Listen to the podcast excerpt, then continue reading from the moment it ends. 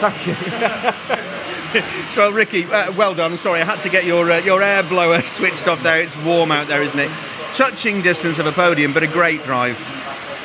Yeah, um, it's really hot out there. Really, really hot. Um, I'm, I don't normally sweat, but I'm absolutely soaked. Don't want to come too near, too close to me.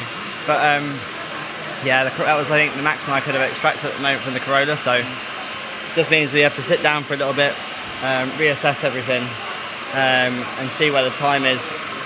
The car felt good. That was the problem. It didn't really feel that bad. Um, so just a couple of little tweaks. At the end of the day, it's four.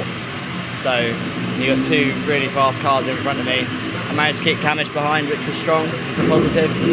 Um, but yeah, it felt good in the middle of the race, and then not so good at the end. I was hoping it was going to come to me a bit more at the end. Was that tyre wear that was being the problem? Um, if I'm honest, I don't know. Um, you'd assume so.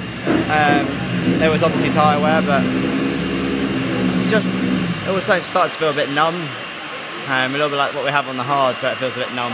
Um, but nonetheless, really happy to get a a P4 and you know shame we couldn't shame we couldn't quite get it in it with the boys at the front, but we've got two more races. Absolutely, some good points in the bag, and mostly in one piece, apart from the scuff on the front, which is good news. Yeah, exactly. That's a little bit of the tyre stack. you got they love the track limits, so you got you, that's that's how you deal with track limits. You just push them a little bit more.